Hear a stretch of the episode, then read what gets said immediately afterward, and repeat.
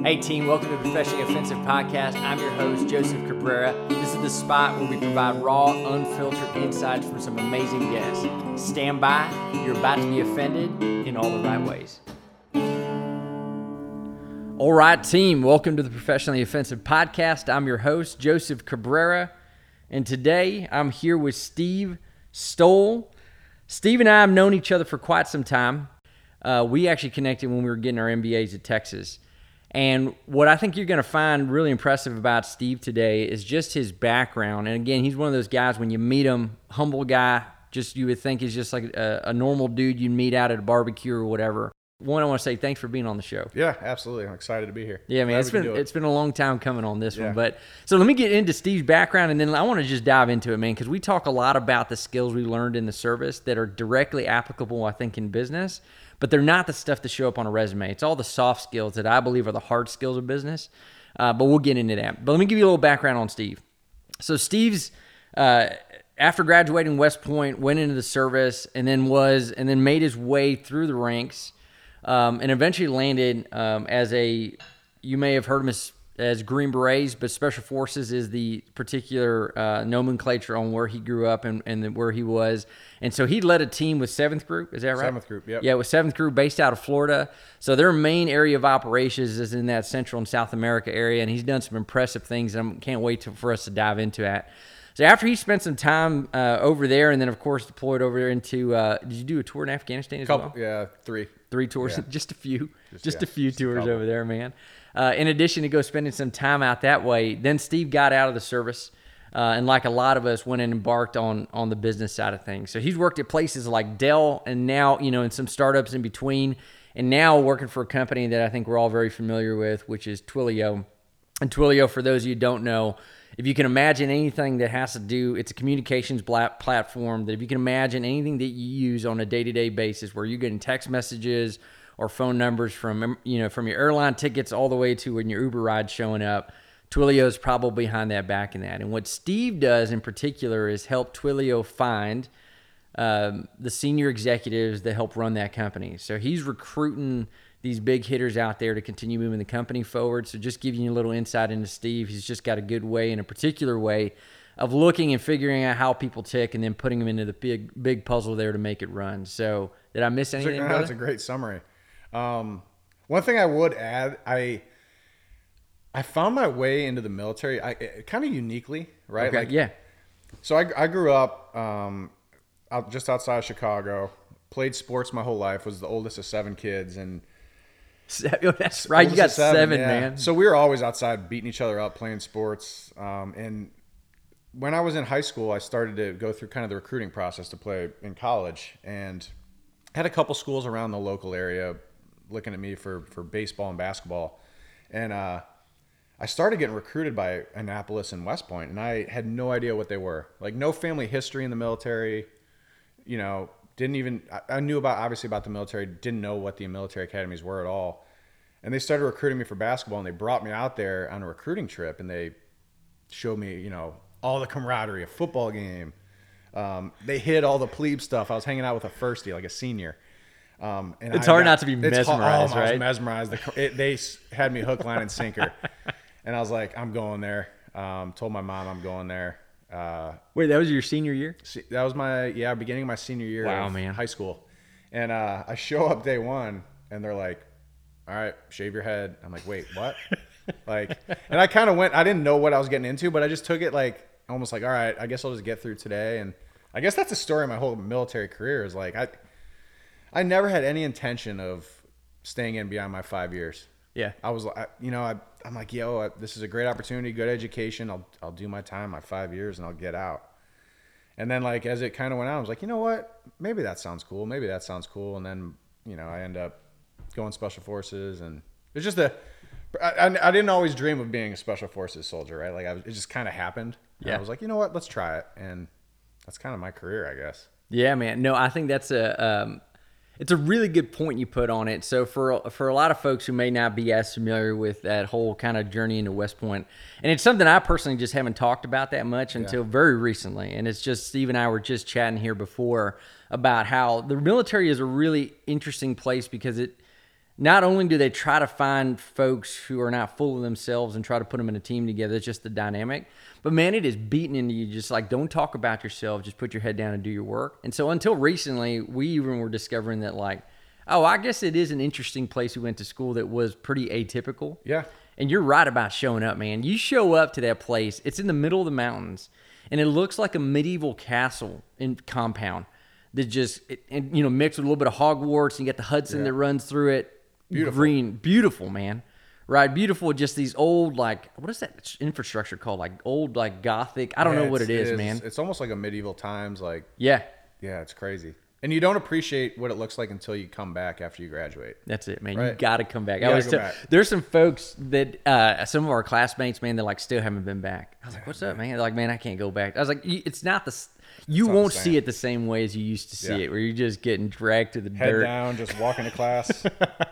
Just dealing with all the things, man. No, it's a good point. And I like what you said about, you know, not always ending up with where you were. So, or not intending to end up where you ended up.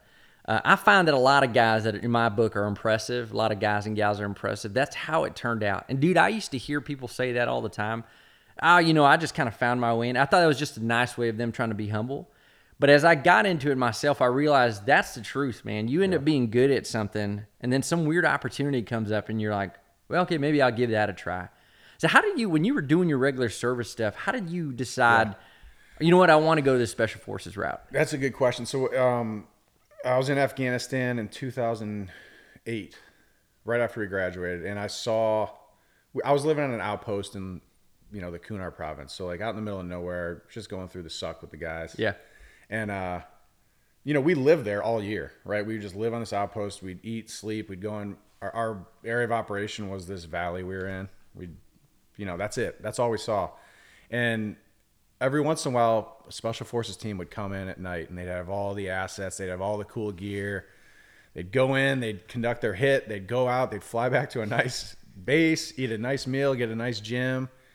And just the mission set and just the camaraderie they had, I was like, dang, I want to do that, right? So that's what first got kind of the taste of it. I got back from that deployment, did some research, was like, oh, that's a really cool mission set. Put in my packet, and it kind of like the rest of my career, it was just a day at a time, right? I got my packet, got accepted, ended up going to selection, right? Did that for a while, and then, you know, I got into the Q course, and I didn't know where I was going to go with it. I was like, let me try it, and you know, just it got me there eventually. So it was I'm glad I made the investment. It was awesome. How long, man? It takes. It's a chunk of time, right? Like how long before you get to wear that long tab, as they call it? That Special Forces tab. I went to selection in like February of 2010. Okay. I didn't get my long tab, my Special Forces tab, until the end of 2012. Yeah, so it's like a 2-year process, right? And I got lucky. I went straight through, like, don't accounting for like injuries or if guys want to go, you know, in the medical segment and be a medic, it's way longer. So I got lucky in that I got through as fast as I did. I have buddies who were in the Q course for 3 years. Yeah, right. And so it's a big investment. I mean, no doubt about it, man. I mean, just the idea of committing yourself. And the other thing that's tough about that course is that you can go 2 years, 3 years, and not be guaranteed to graduate at the end of that time, right? There's gates. There's always gut checks throughout, right? There's different gates you got to pass, and sometimes you'll get through a gate, you don't make it, so they recycle you, so you got to do it again. Sometimes you get injured and you got to go back. It's a long battle of attrition. Like, you got to really want it, to do that and to put through it. I know a lot of guys I went through with that were just like, hey, you know, I've been here for 2 years. I just don't know if I want to go through the rest of it. So they don't see the light at the end of the tunnel. But yeah, it's a long process. So when you think about that process there and getting through all that stuff, did you know, like, we all kind of see the cool guy stuff, so to speak, happening. When did y'all figure out, like, okay, this is what really, maybe for the audience, like, when you really boil down what it is that Special Forces does, yeah, I think it gets mixed in with, like, with SEALs and Rangers and, like, the other special operations type entities in military does. How do you boil down, like, hey, man, this is what being a Green Beret means? Because it's definitely known, but I think our world doesn't really understand. You're right. They bucket it all together. And I'll be honest, like, what got me to want to go Special Forces is different than what got me through it. It's not the cool guy stuff. Like a lot of, you know, Special Forces units, they have the cool guy stuff. But what the Green Berets do is I look at it as almost like diplomatic. Yeah. They're kind of, and I don't want to go too far in the weeds on what the mission set is, like unconventional warfare, but we're essentially a unit that goes to a country where we have political interests, right? And trains, advises, and assists their partner force to become successful so that they can be a self-sustaining, you know, military and government. Like, that's what we do. It's by, with, and through, right? Yep. So we're going there, we're linking up with the best of their best military. We're training them, we're advising them, we're assisting them, and making them become a successful, self-sustaining unit. Yeah. Right? So it's, a lot of our work is not unilateral, not by ourselves, right? It's with that partner nation. Yeah. I found, man, I think that's just telling of even your own personality. I found that the guys that are really typically good at that stuff are equal parts warrior and equal parts. You said it, man. You stole the words out of my brain, which is just like a, you know, a diplomat, right? Yeah. They're the person who can make friends at a party within the first 5 seconds, right? You know, and get people to earn their trust right away. But at the same time, they just possess these skills that are of the most elite nature when it comes to being lethal in their craft. That's exactly right. And you can kind of put in a couple buckets, because I did obviously a few Afghan tours, and in Afghanistan, like, we know the mission. It's kinetic, right? Like, we're fighting. We know the enemy. We're fighting the Taliban. We're working with the Afghan commandos to help them be good at what they do, and we're training them how to fight and how to defeat the enemy. I went on a deployment to Honduras, and that was a more unique opportunity. So, and it kind of goes into the Green Beret story a little bit. So we have, it's kind of a political sensitive area down there. Like, they're not the biggest fans of Americans. But our mission was to go sync up with this Honduran military unit to train them on counter narcotics, you know, to make them successful at defending their area of operation. But they didn't know us. They didn't know we were coming. They might've gotten word that, hey, there's some people from America coming to help you, but they didn't know who we were. So me and a couple guys on my team, they call it the pilot team. We were the first team to make contact with that unit. It was me and two of my buddies on my team. And we showed up at their gate. We knocked, and we're like, "Hey, we're here to help you," and they didn't let us on. So really? The commander. Did they even know you all were coming? They I think they'd heard we're coming. They didn't know who we were though, and they didn't know. I don't even know if they supported us coming. They didn't seem to, at least. So we show up at their gate. We knock. Hey, I'm here for the dinner party. You're like, no, you're not. No, they didn't let us on. We slept outside of their gate. No joke, man. The next day, knocked again, and it took. Like, you talk about building rapport, like, that's the essence of building rapport. Like, I had they had a colonel who was running their unit, and it was my job as the team leader to partner with that colonel. Wasn't the nicest guy, you know, and not only that, but there was the language barrier as well. I didn't speak fluent Spanish. I could get by a little bit, but what I really learned is that you have to find commonality between someone to build rapport. It could be anything. It could be professional. It could be personal. What I ended up finding out was that he liked his whiskey. So I went into the local town. I bought the nicest bottle of whiskey I could find. I don't even know if it was nice.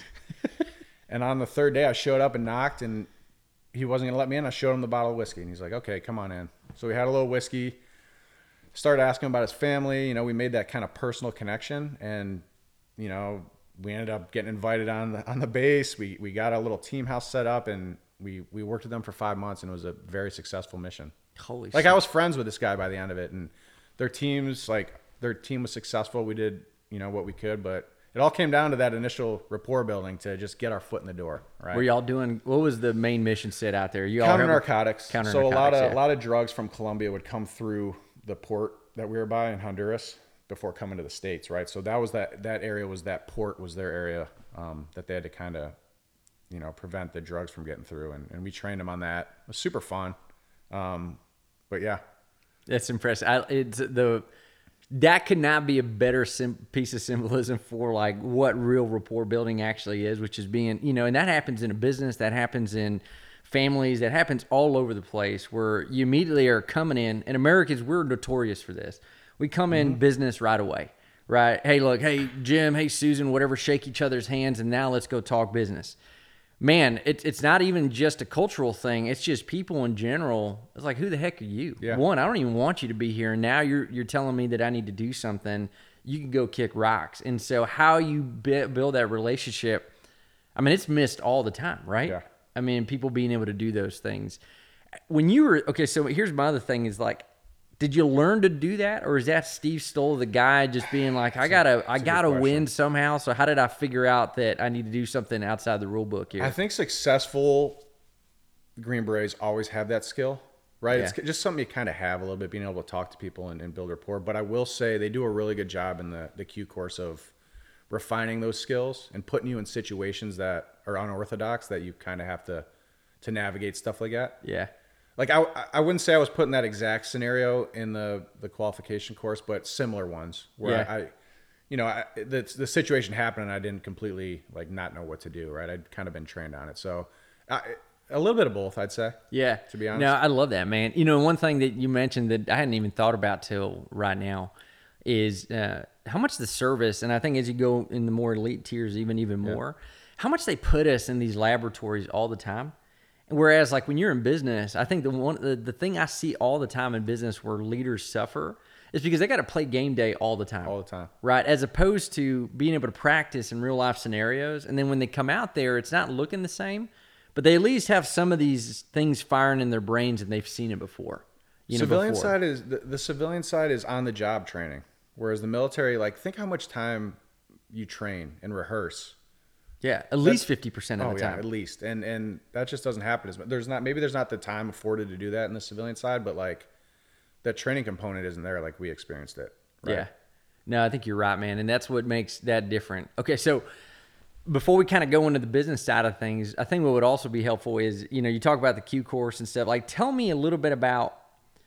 Well, I'm going to tell the audience a little bit about like the conventional military is kind of what you'd seen in movies, probably, right? You got a Steve being an officer, me being an officer, you got, in charge of a group of individuals, right? There are 30 to 40 folks, a bunch of grunts getting after it, especially on the combat arms side of the house. But as you go into the special forces world, and I think this is an important thing to talk about because I think this is how it plays into the dynamics even of business. With Steve, you became in charge of a larger team, or you were in charge of a larger team. You go into the special world, and those teams increasingly get smaller. But way more potent. And so like, can you give the basic makeup of what that 12-person special forces team looks like? Yeah, so they call it an operational detachment alpha. It's a 12-person team, and it mimics the force power of a battalion in the military, right? So we have all the different components. We have 2 weapons specialists. We have 2 communication specialists. We have 2 engineers. We got 2 medics. We got an intel guy who he gathers intelligence and kind of helps drive our missions. I had a team sergeant we called the team daddy, who was the senior leader from an NCO perspective on the team, who pretty much handled the team on a day-to-day basis, right? Like he was in charge. Like for lack of a better term, like he was in charge. And we just were a force multiplier. We could go to these countries and we could train a battalion size element because of all the skills and resources that our team had. It's just a 12-man team. So force multiplier is the best way to put it, I'd say. But yeah, a lot of times we were syncing up with 200-300-person, battalions and training them, right? Yeah. So it's kind of cool, right? to have those minimal resources and be able to do so much with them. Yeah, and these dudes are they're wicked good at what they do. Yeah, they are. And super smart, man. I mean, anytime I've ever worked with and around them, they are a cut above. I mean, you probably get very interesting characters in those positions. Very interesting and very experienced. It's funny. I met my team. I was out of the Q course, and my team was already downrange in Afghanistan. And my battalion commander, I show up to Afghanistan, and my battalion commander was like, all right, Steve, you're going to go lead this team. We were in Kandahar. And it was humbling, right? To like me, a freshly minted captain right out of the Q course, showing up and expecting to like lead guys who'd been doing this for years and years. My team sergeant had been on like 8 deployments. He'd been in the military for 18 years. Yeah. Right. And me, I was probably 26 at the time, showing up and expected to be the leader of this team. It was humbling, right? And yeah, you got to have a bit of humility showing up and knowing that you don't really know anything. Right? Yeah. You are the leader of the team, but you know, you got to take everything from them, like learn from them, you know, don't try to come in and turn the team on its head. You know, they've been successful for a reason, and you let them be successful and you provide guidance where you can. Yeah. It was humbling. Do you remember when there was what was the turning point, or do you remember something that happened that made the guys go, all right, man, I like this guy, Steve. Honestly. Because I always found that as a new officer coming onto a team, it is respectful yet very tense. They're just really sizing you up. But then there's this like anointing that happens if you're doing it right. Do you remember that turning point when they're like, you're our guy? Yeah. So it was one of our first missions out. Kind of just what I did was I would ask them for their opinion on stuff. I wouldn't just make a decision in a vacuum. Everything I did, if I had the opportunity to ask their input, I would get it. Like at the end of the day, I might make a decision that goes against what they recommended, but at least I'm taking their input. Yeah. I think they really appreciated that, right? They liked the fact that I wasn't just coming in as a leader and making my own decisions. Like they liked that I got their input and took that into account in making decisions. And that happened very early on, right? Yeah. Like the first mission we went on, I asked them how they'd done it in the past, what made sense. And I think that really resonated with them. Even if you ever went against the grain, how did you still maintain respect with them? If you were like, okay, cool, I heard you, but you know what, we got to go left on this one. Because they knew that I took their opinion. Then they were on board either way. Right. So they knew that even if I made a different decision, at the end of the day, I was still making the decision that was best for the team. Yeah. And I think they just understood that, because numerous times in the past, I did take their input and I made a decision that was in line with their input. Yeah. And then every once in a while, if I had to go against the grain, they knew I was doing it for the right reasons. Yeah, no, I dig it, man. Yeah. So, I mean, it's incredible. I think it's hard to, sometimes I wish we could put brain chips, in people's brains and kind of see where it goes. But I think about the gravity of the situation. You are this 26-year-old guy, 26, 27-year-old guy. You've already been to combat before. You've already proven to be a conventional leader.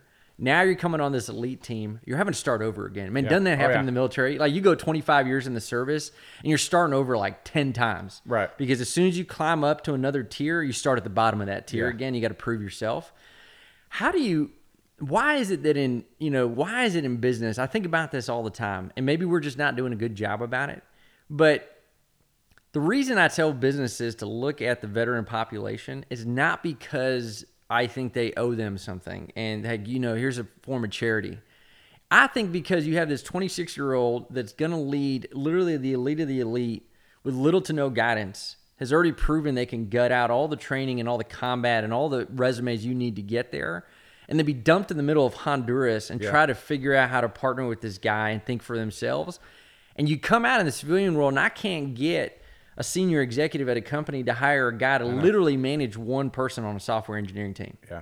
I think it's twofold, right? I don't shift all the blame just to the business leaders, because they play a part in it, but I think a lot of veterans, when they get out, they think they're starting over, right? And they kind of put to the rear view all the stuff that they did. Like, you're not starting over, right? Like everything in each stage of the military I went through, I used stuff from my previous experience to be successful in that new role. Yeah. It's no different in the military community, right? In the civilian sector, like use what you learn in the military to like be successful on the civilian side. And I think we need to do a better job in transition of helping veterans put that on paper. Yeah. Right. Like show the skills that carry over. That was the hardest thing for me getting out of the military, was taking the cool stuff off my resume. No one cares that you did 500 combat patrols in Afghanistan, right? Yeah. They care about the things that translate to the civilian sector. And although those skills, a lot of what you did on those combat patrols definitely carries over, like they don't understand that. Yeah. So I think we need to do a better job of helping veterans translate their skills into the civilian side. And then with on the business side of it, I think a big thing is people tend to hear military and they put everyone in the same bucket, right? They have these certain soft skills. They got strong work ethic. They got grit, leadership.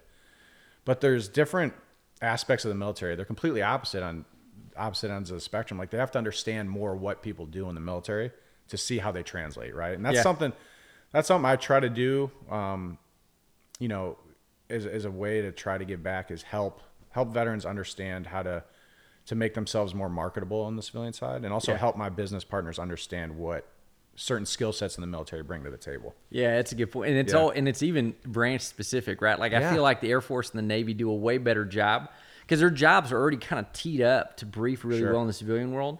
Whereas the Army and the Marine Corps traditionally have been very rough about getting that story out. Like, if you look at it, someone who's made a career out of communications in the civilian world, you should think, hey, that person's different than every other person wearing the uniform because that person's a little more technically minded. Probably you're looking at more of like what a software engineer would be. They're just, they can deal with figuring out how to do things with limited resources. Whereas an officer, it's going to be more of an executive manager type. You can really put them in charge of anything and they'll figure out how to get the general management piece of something going. But I think you're right. It's probably education on both sides of the coin that make this thing come together better. For sure. And I try, it's hard. I try to do that as much as I can.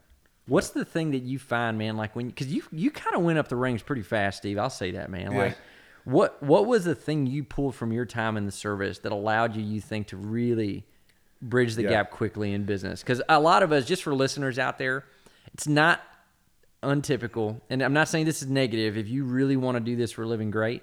But a lot of us get out with already the civilian world looking at the reputation of military. You're probably good at operations, and so we're going to put you in charge of this third shift at the warehouse or something like that, right? You didn't go that route. So like, what did you pull from your past that allowed you to go? That's a great question.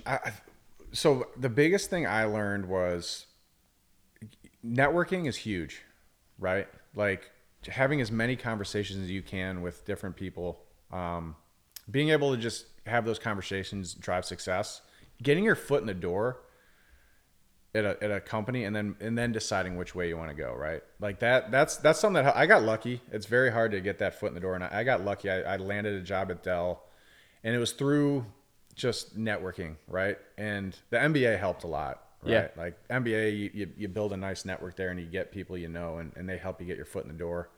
But some of the skills in the military that translate well and kind of help lead some success. And this is something we learned early on. It's super simple, but you know, 90% of it is right place, right time, right uniform, right? Like show up ready to learn and listen. And like, you're ahead of the game. You're ahead of probably 80% of people just doing that alone. Yeah. Decisiveness is something that I think we take from the military. Like, I think how many times in a combat scenario where you weren't given all the answers, right? You had a couple pieces of intel to gather and you had to make a decision, right? But you made the decision, you got behind it. Decisiveness sometimes lacks from my assessment in the civilian side. Like, I can see that. People want the perfect solution as opposed to making a decision based on what you have in front of you and then getting the team to support that decision. Yeah. Whether it's, I have no problem making a decision. I don't know if it's right or wrong, but I have no problem making the best decision I can and then going towards it, right? And I think some people lack that skill. That's a good point, man, because I think about that.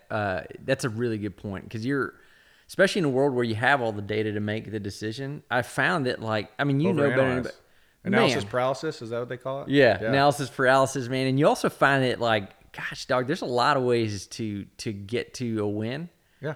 And it's mostly momentum. Like, once you figure out what decision you're going to make, rallying the troops to get it to success, I guarantee you that some of the most successful products or services we see out there today probably could have been successful a couple other ways. Yeah. It's just they got the most momentum behind it, which is why that was successful. I think you're right. Never, you know, thinking about that is we were good at being like, yeah, it's about 65% good. Let's go. Sure. We'll buff out the rest of that and make it successful on the other end. No, that's interesting. I will admit, like, it's hard. Like, getting your foot in the door is hard for veterans. Yeah. It was hard for me. Like, it took me a long time just to land a job. What was the biggest roadblock, you think? You just not knowing how to do it, or you think just a lot of people not seeing you for what you really were? People looking at a resume and saying, hey, this person doesn't have this. They're not a fit. Yeah. And it's very hard to get over that. And it's hard for recruit. You have to think these recruiters are seeing thousands of resumes a day, and they have their buzzwords they're looking for. Yeah. So just if you can get that initial call Like, that's your opportunity, right? But getting that initial call is hard. But I feel like once you get your foot in the door, that's when the military skill sets really flourish. Mm-hmm.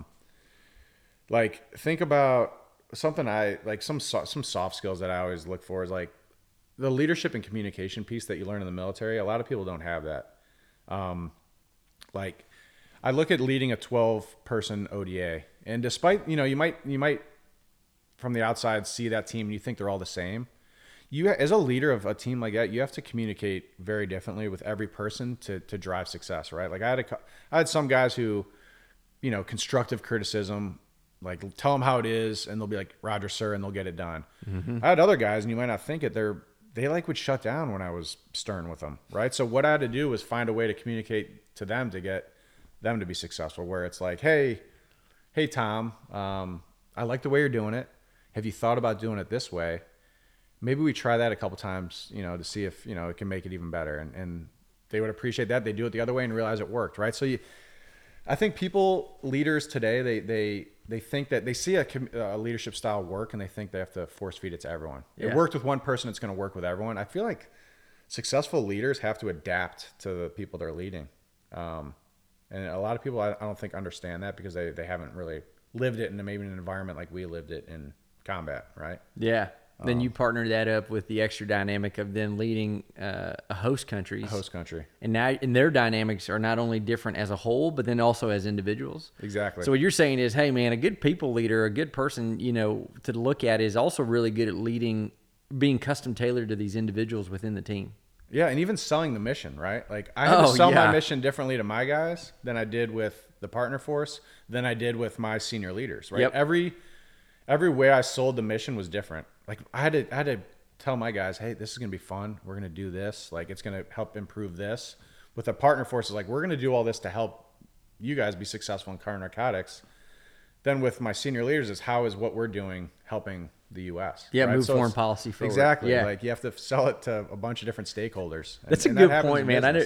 I thought about that, and my guys that might be listening to this now, I'm just, I hope they don't think bad about it, but like, in a lot of ways, also being a good officer is also being a good salesperson. Yeah, it is. And I know it sounds kind of, it probably gets a bad rep from even saying that. But this is one thing I think about business all the time. It's like, go find good, like, guy officers with heavy combat experience.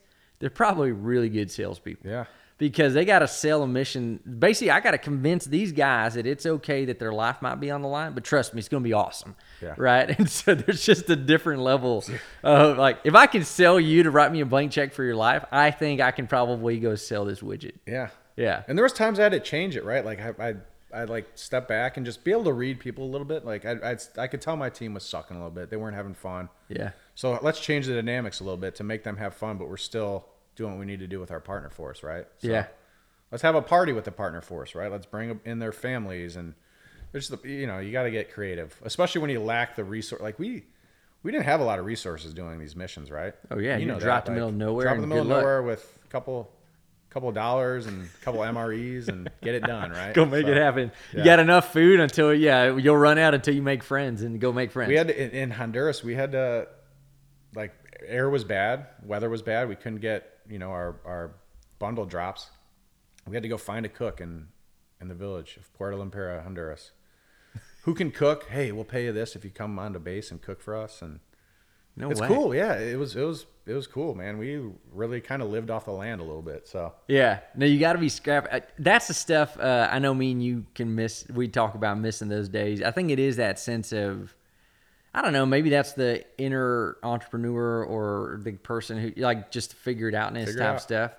But there's just something so raw about that experience. Whereas even in a big organization called the military, the Army, you still get to be this, like, little startup CEO and go figure out how to make something happen with limited to no resources and no permission. Just go make it happen. For sure. Yeah. How do you find, man? So, like, what you're doing today, right, with Twilio and then even with other organizations you'd work with, I know a lot of what you do now is, like, try to find the best person for the role in which you're fitting, and where you're at your levels now is really finding the folks leading the heap. My question to you is, just like you said, how do you get beyond the resumes and stuff? Like, how does Steve Stoll himself go find the right person? You know, is that through the conversation that really giving your... I'd say the conversation's the driver. So there's certain skills like you kind of have to be in consideration, especially at this level for certain roles, right? So I'll find, you know, similar companies that operate within the same kind of speed. Like we're in tech, so it's fast paced. So I like to look for, you know, similar companies that have kind of the same, you know, mission that we're working, especially in the tech industry. Then the skill sets, right? A couple skill sets that I need to find for the role. But a lot of the times it's a phone. You got to get on the phone with these people to understand, you know, to peel back the onion a little bit. Yeah. I think that's a skill that is honed pretty well in the military, right? Like I think at times like the ability to read people and understand who a person is after one conversation. There's times where in Afghanistan, you're talking to a potential asset. Yep. And you know, you have to have a brief conversation with this person and assess whether or not you could trust them with your lives, essentially. Right. So that's an important piece. And I think that did carry over a little bit, the ability to read someone and understand someone fairly quickly. It's just, it's something that just, you kind of learn and pick up on. And I think is that pattern recognition, you think, just doing it over and over, or do you think it's something else? I think it might be a little bit of that. Okay. But again, I think another thing too is just being put in that situation so much, you just start to, it's hard to explain, right? But like I can get off the phone with someone and I can tell, right? Like, hey, this person, they might be the right fit from a personality perspective, or they're concise communicator. They mean well, you know, they're passionate. Like you can kind of pick up on that stuff. I don't know if it's a skill I could say that I can identify how I learned it, but I just kind of just have it. And I think it's through some of those military experiences. It's probably difficult, man. I imagine that if you got a team working with you on that side of the house, it's probably difficult to most of the time. I mean, back up and say, like, if you're running an operational house, for example, you can probably teach the people underneath you to be as good as you are with those operational type things. But this one seems almost singularly as a gift, right? Like you kind of have it or you don't have that intuition about people. Yeah, and it's knowing. I think what helps too is knowing, because I a lot of these calls I take, the technical components are there, right? I know that by looking at their profile, but I want to really dig into the soft skills. And I think knowing what those soft skills are, what they mean, helps, right? Like I know from experience what a good leader is. I know what a good communicator is. You know, I know someone who can problem solve. That's through experience, and I think through those experiences, I learned how to assess that in someone. Yeah. Right? Yeah. You kind of pick up on it in the conversation. I can see that, man. I can see that. I can see those skills and the things that made you successful for being something that carries into the business world, but also being very difficult to describe to somebody what it is. I mean, I think about... just trust me. You got to be like... Sometimes you got to be like, hey, trust me, you should talk to this person. Yeah, right? As opposed to telling them why. Yeah, no, that's right. Sometimes. Dude, how many times do you remember, it brings me back to the days when we were in the service. Tell me if this line resonates. I know it will. You'll get done chatting with somebody, or someone will come in for a quick little lecture or whatever. And at the end, we're all kind of like in the hallway or whatever, just kind of debriefing on like this person we heard from. And one of them will go, it's a serious, it was like, man, that guy was a good dude. Yeah. And just that term, good dude, like for some reason, in just 15, 20 minutes of hearing somebody, you immediately know that you can trust this person. And it's hard to define why. Why are they a good dude? They're just a good dude. Just a good dude. Like that guy, if he's on the other side of radio in a firefight, we're going to be all right. Yeah, you know, and it's, but how do you know that? Exactly. I don't know. You just know. You know, there's a weird intuition. It's that gut. A lot of what we do is gut, right? Yeah. Like a lot of decisions we make, it's like a gut instinct. Something is telling you that's the right decision. And we've been put in that situation enough where we kind of know to go with our gut, and usually it's going to work out correct. Yeah. Right? It'll work out right. But you can't define why you went that way sometimes. Yeah, no, you're right, man. This is also where in a world where we're kind of riddled with data, it can be very difficult to want to stay, you know, you can't just be making sloppy decisions. But intuition is one that I find is usually put off to the side quite a bit because the data will overwhelm something, which leads me to ask you, like, how many times do you debrief with somebody that got hired, maybe by you or not, and that leadership, the CEO, one of the C-suites is coming back and saying, hey, Steve, look, man, I need help finding maybe a replacement or somebody to backfill or someone to help someone we have on the team. What's the number? Do you have a top reason why most people are? Is it a technical competency that they're looking for replacement? What is the main reason? The technical side, you can always learn that stuff. Yeah. Right. It's usually not that. Right. It's usually something to do with soft skills. Right. Like leadership. They're not the right leader for this team. They're not managing the team correctly. Yeah. It's usually the soft skills. That's so crazy, man. Yeah. It's crazy because it's the one thing that I find we don't always put a lot of, we as a collective business community don't always put a lot of, it's almost like the cherry on top instead of it actually being the cupcake, which is, hey, especially if you're hiring management, like that people skill stuff is imperative, man. I'd almost take somebody who knows diddly squat about this business that's just really good at motivating and inspiring people to go move forward. But it's risky though, right? Like think about... And this goes back to like the willingness to take risk, right? Like think about if you do hire someone who doesn't have those skills and they don't work out, like that's your boss is going to be like, why did you hire this person? Right. So it is risky, but people have to be willing to take those risks every once in a while. Right. That's what drives success. Like if you just stay the status quo, you're not going to get to be that next level company. You got to take risks, calculated risks, but risks sometimes. Right. No, that's the truth, man. Yeah, you probably don't have a lot to stand on if that thing just went crashing down, right? But some of my best hires were the ones where I had to convince the hiring manager to take risk. Interesting. They'll look at I'll talk to the person. I'll be like, strong yes. They'll look at the profile. They'll be like, really? Like, you sure? I'm like, trust me, you got to talk to this person. And then they hire them. That's like the most satisfying ones, right? They come back and they're like, man, this person was amazing. Yeah. Sure. Or whatever. What do you find is like, can people work on soft skills? Is that a skill that you think is work onable? I do. Okay. Yeah. I think being put in those situations and having a manager or a leader who's going to push you towards those, right? Giving people the ability to be in those scenarios, I think helps develop soft skills, right? So say you're looking at the soft skill leadership. Right? Mm-hmm. You have to put them in leadership scenarios for them to develop that skill. If you're the kind of leader that never allows their team to be put in those leadership scenarios, they're not going to develop that skill. I look at it. It's funny now that I have kids. That's kind of the way I look at parenting, right? And it's hard for me. I've read something that Jocko had put out about how being a parent ties a lot into how you led.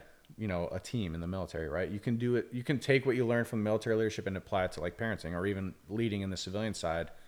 One of the first ones on there is let them fail, right? That's hard for me. If I see my kid failing, I really want to jump in and fix it, but they're not going to learn anything doing that. Yeah. Right. You got to let them fail and learn from it. Right. So I try to do that a little bit when I'm leading in the business side too, is like, give some, clear, concise guidance and let them go and do it on their own. Let them learn, let them fail and learn from it, right? So yeah, what you're saying, God, man, that's badass. So what you're saying is like the soft skills is not always like, oh, are you good person? Because that's what we think about. Yeah. Oh, does that person have a good personality? Are they charismatic? Do they communicate concisely? Some soft skills is also the ability to practice patience and say, I'm actually going to be passive here. I'm going to let that person run into the wall a little bit, skin their knee. That's also probably a good soft skill that a lot of us, I mean, we want to micromanage the crap out of failure, especially, right? Exactly. Yeah. That's interesting, man. What's it like? So in business, like what have you found some of the leaders that you kind of look up to and say, wow, that person's really got it. Are they spending a lot of time in their organizations doing these kind of what we used to call exercises in the military, or like, what are they doing differently? You think that it gets their team on board better? I don't know. I wouldn't say that like the training component's always an area of opportunity that, it's just hard. It's hard to afford people the right to do all this training when you have a mission to achieve, right? I'll say the best leaders I've seen are the ones who let you take on extra, right? And they're not going to micromanage you. They're gonna give you something, and if you're successful, they'll give you something else, right? And they'll let you kind of go out of your comfort zone, and kind of feel things out on your own, right? Like but before I was a manager, I had a leader who would let me kind of take on additional responsibilities. Yeah. Right. Because I was chomping at the bit, and I let her know, I was like, hey, I want to be a manager one day. Like, what should I do? And she guided me along the path to like develop those skills in the civilian side. And those are the best managers. I think the ones who kind of let you feel things out, let you take risks, let you fail space and let you learn from it. Right. Yeah. No, that's true, man. And you got, it's giving you that space. And then, How much space do you give somebody, you think, in your personal experience? I like giving them space until they ask for help. Yeah. Right? Like, if they ask for help, I'm there. I tell them, like, I'll let you do it your way. I'm here to help along the way. But I also think it's when you start to see, you know, the failure culminate. Yeah. Right? And it's consistent. Then you maybe step in a little more. A couple of scenarios where they fail, like, you know, they'll learn from it. You can kind of coach and advise them on it and then let them go back to it. But if it's a consistent theme, you might have to step in a little more. Yeah. That's kind of on a person-by-person basis. There's no, I guess, right answer for that. Yeah. No, that's fair, man. Yeah. I know we got some time here left, so what I wanted to ask you about, it's a bit of a departure, but it's something that's been on my mind. And actually, somebody the other day I was having dinner with, I've heard this many times in my life. And honestly, I used to take it, not badly, I just used to kind of be like, nah, I'm sure y'all have. I used to not think it was a big deal. But I'll give you an example of what it is, and I'd like to kind of maybe cap off our conversation with just talking about this, but it's about kind of recentering. And so one of the things I think about, here's how the conversation, when we're eating dinner, or maybe we were out doing something else, but whatever it was, I've gotten this convo many a times where it goes, well, heck, man, maybe all this stuff, and they're talking to me, maybe this stuff probably doesn't bother you so much. They're talking about a work problem or a thing that launched didn't go right or some new strategic rollout that's just failing. And they're like, you know what, that probably doesn't bug you none though, right? Because you've been shot at. And like, I can't imagine that this even matters. And there's part of me that doesn't like that when they say that, because there's a part of me that goes, well, I'm sure you've had tough stuff in your life too. I don't think anything that I've did is any tougher relatively to the stuff you've endured. But at the same time, as I reflect on that and from a good place, why they're saying that, I do think it's kind of interesting to think about it from the regard of, you know what, maybe that is what kind of allows us to be able to move through business with ease, is perspective around the fact that, like, I don't know, man, we have seen in real life personally and watched it, real suffering and all the things that, like, man, I wake up every morning, even what's going on in Ukraine right now, and thinking to myself, man, I got nothing to complain about right now. Yeah. Whatever hard stuff I got to go stand the DMV line, or I got to go out here and deal with a pig-headed boss. Yeah. Like, no matter what, or client or whatever, life's good, right? And I'm okay moving forward. Like, how much of that plays into your day-to-day? That's a great question. I will say, and I've been out of the service for 5 years. Yeah. Like, out of sight, out of mind is something that resonates with me, because it's happening more and more the further away I am from it. I remember when I first got out, nothing could stress me out on the civilian side, right? Because it was so close to me what I'd just been through. I remember when I first got out, I was like, hey, I'm going to keep my PT regimen up, right? I'm going to wake up early, work out, because that's what I did in the military. And you get soft the more you get out, right? Like, that's not a soft skill. Exactly. Like, and I try to go back to that a lot. What helps me kind of recenter is I think about comrades we've lost, right? Yep. And how lucky we are to still live every day and try to live it to its fullest. I try to stay out of my bubble, right? It's very easy to get in your bubble and just get comfortable. Right? Yeah. Just worry about yourself. So I try to reach out to my former teammates all the time who are still serving, and hear what's going on in their lives, you know, what I could do to help, although it's probably not much. I think staying present in that environment helps put things in perspective in my day-to-day on the civilian side. Because I notice if I go maybe a couple months without, you know, talking to someone I used to work with in the military, or, you know, thinking about a comrade we lost, like I'll get soft, I'll get complacent, I'll start to stress about things I shouldn't be stressing about. Yeah. I need that gut check to put me back into those moments. Yeah. You know, like you gotta stay involved in that area. You got me thinking about that too. I think that's really interesting you say about getting soft. I do think that it was actually my number one, probably my top thing getting out of the service was losing the edge. Yeah. Right. Losing that, being comfortable with discomfort. Right. You know, I mean, you know how it was, man. We used to go a long time without showers and food, and, you know, but it's that weird, I was telling, one of the things I miss the most, it's a weird thing to miss. Tell me if this resonates with you or not. I miss that level of fatigue where, like, you're dog tired, man, you know, and it's after either a field exercise or a long firefight, or just, you know, a couple weeks being out on mission. You get back and you got that kind of, like, whatever probably people feel after a marathon times 100, runners, you know, high. just Oh, yeah. You know what I mean? Yeah, you just like mentally, physically, spiritually, just it's all gone, man. It's all drained. But I'll tell you, man, there's no better feeling than that. Like there's something just like, because you know on the backside of that, there's a revival there that's just, man, you can breathe and you feel like, God, man, that's a good reference point, putting that in the library, right, for the future. You're right, man. That doesn't exist. You went through something extremely tough with a bunch of people that mean a lot to you, and you grow closer because of it, right? Yeah. Like that's why like team events are like phenomenal, right? Just even people who like train up for a marathon and run it together, like going through the grind is what, you know, is the meaningful thing, right? Yeah. Like the results are great, but it's that grind getting there that is like what means the most, I think. How do you think we help? I mean, because I'm a big believer, man, that shared suffering is really, it's not only what brings teams closer together, but what allows you to just keep your life in perspective on the things that should be bugging you and should not be bugging you. And then you ultimately make better decisions, right? Because you're like, you know what, y'all? We can take a break from this strategy meeting. Yeah. Right? Let's just come back tomorrow with better thoughts instead of like stressing about something.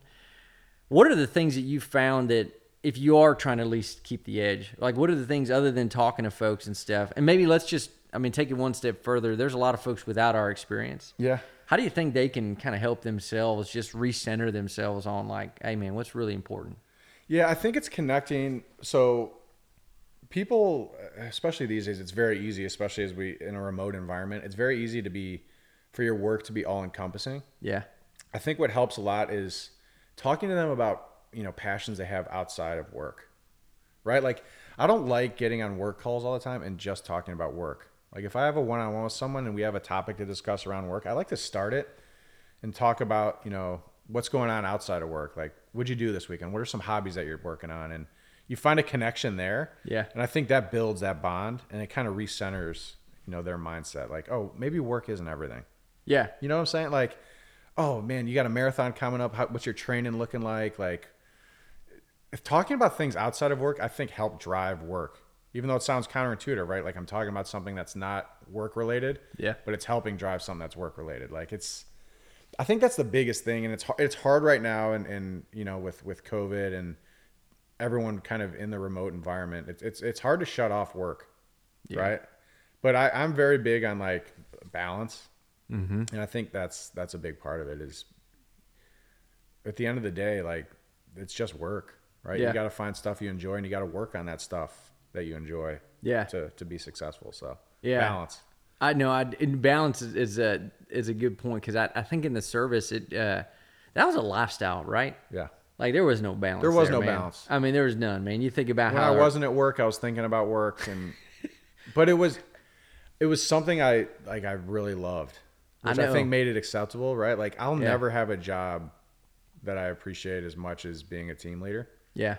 And I have to find hobbies outside of that to balance that. Yeah. You know? Because it's tribal, man, right? There's just something about that is family. I mean, even our families were families with the other families. Yeah, I mean, it just, there was no line where it started and ended, was all the same thing.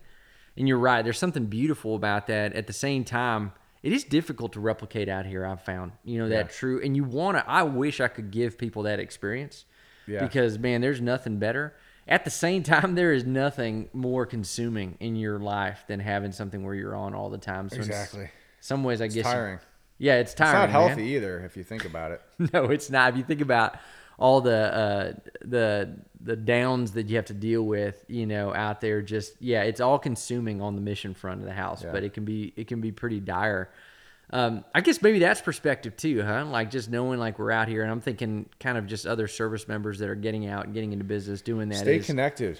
Yeah. Right. Like I think for me and you, at least I learned from experience, because there was a time there where I wouldn't say I was like I felt like I was letting them down by getting out of the service. Yeah. Right. Like I had a team, and you know, I was like, I don't want to stay too connected, because I felt like they would look down on me for not giving up, like, but in the back of my mind, that's what I thought. Like I gave up on these guys, bred. Yeah. Right?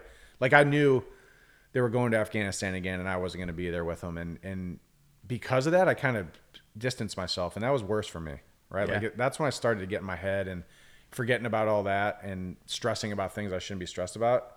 I decided a couple years ago, I'm like, I'm going to stay connected with those guys. I'm going to talk to them as much as I can. And that's what helped me kind of recenter. Yeah. Right. No, yeah. I think a lot of veterans need to do that. And they might, I don't know. Stay connected. Stay connected. Yeah. Even if you don't want to, like, it's just, it's healthy, I think. Yeah. No, I think you're right, man. No, I absolutely think you're right. Do you also remember, Steve, like how when we were in the service, let me put it this way. Now I feel like I'm always thinking about the next ridgeline or two. Like, what's the next thing I need to be jumping to? How I need to get... It's constantly on. Yeah. But in the service, man, I feel like I was generally in the moment all the time. Yeah. Like, I almost had no time to think about anything else but what my job was today, where my team was, and where I was. Like, that was it, the training event. Why do you think that's changed? Do you think it is because it's so consuming that you have no extra energy? Or what was that, man? Because now I feel like in some ways that does create more stress that's not healthy, that constant wound up because you got time to think about. Yeah, I think it's, you know what I mean? I think some of it stems from that camaraderie. Like, there was nothing you would rather be doing than what you're doing. Than what you're doing right now with that team.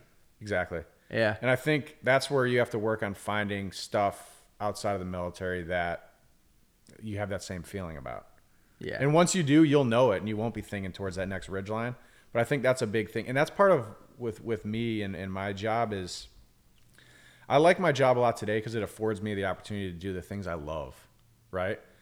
Whereas in the military, I was in love with my job so much, that's all I cared about. Yeah, right? You didn't have anything else. Yeah.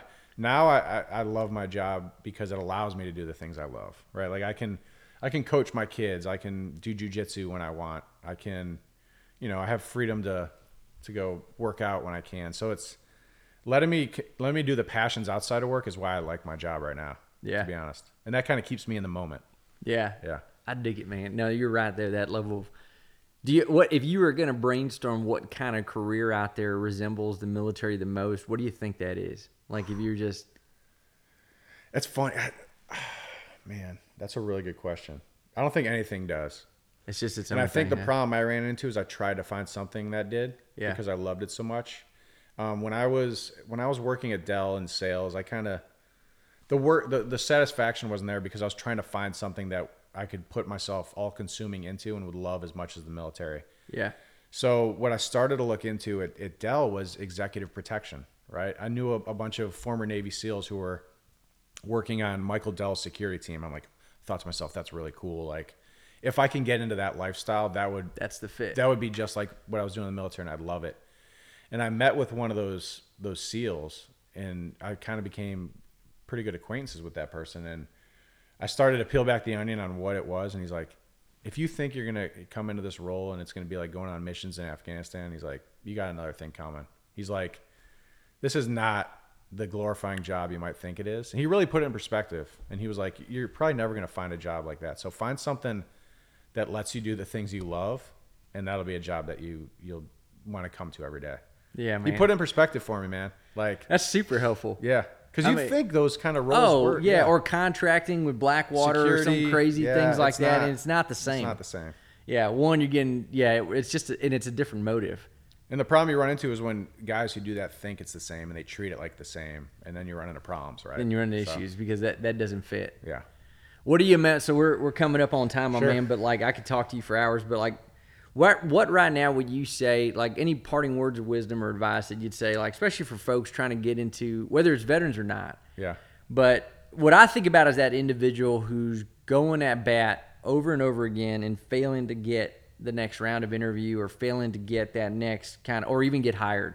Yeah. What do you think they ought to try different that maybe will help them without being manipulative, but just like, what do you think a lot of folks fail on, or whatever piece of advice you want to give? But I think about that being something where you hear about folks a lot saying, man, I've been applying to all these things, I just can't get in anywhere. Yeah, I think for me, I mentioned this a little before briefly, but I think using your network is the most important thing to getting your foot in the door anywhere, right?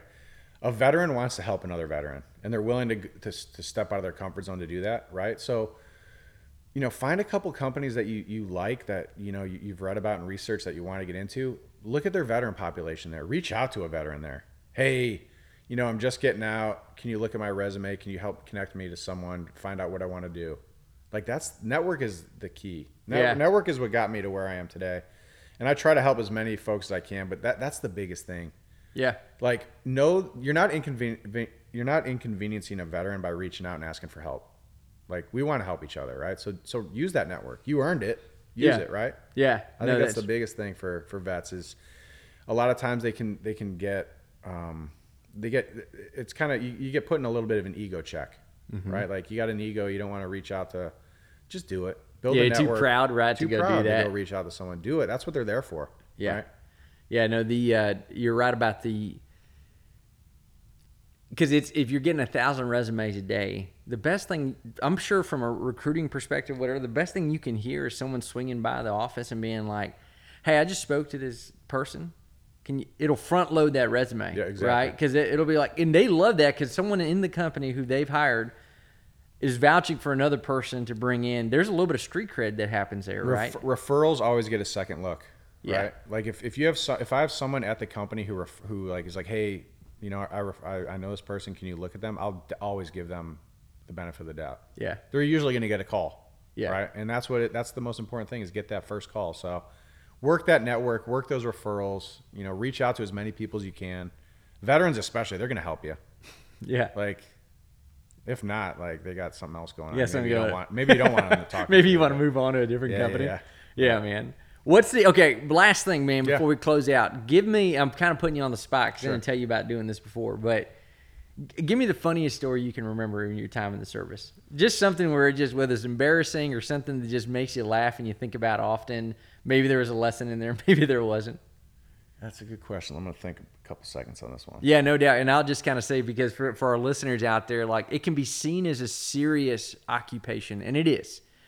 But I would tell you, it is probably equal parts humorous as it has to be. There's just nothing that serious you can go without laughing. Yeah. Okay. And it's extreme laughter. I mean, it's like stuff that you just like, holy smokes, did that really just go down? This kind of put things in perspective. I'm sure I can think of a funnier one, but this is one that comes top of mind.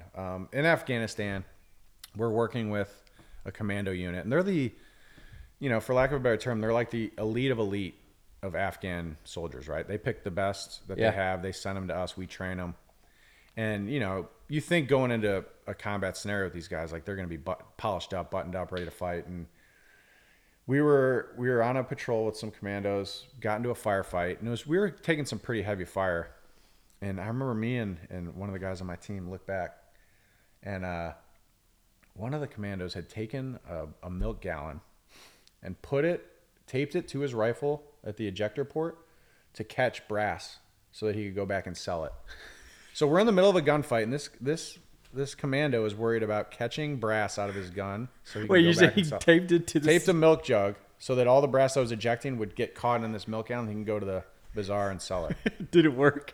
No, it didn't work. The thing was burning off. Like, we're like... Smelling like burnt plastic. This guy's life is in jeopardy right now, and he's worried about catching brass with a milk jug outside of his weapon while he's getting shot at. And like, that puts it, kind of puts it in perspective of, you know, how poor they are there, right? Like, oh yeah, man, they're trying to make a living. They're trying to make a perspective, living any way they can. He's like, hey, when I get done, if we got shot at out here, we'd be like, man, let me tell the whole world about this for the next 7 months.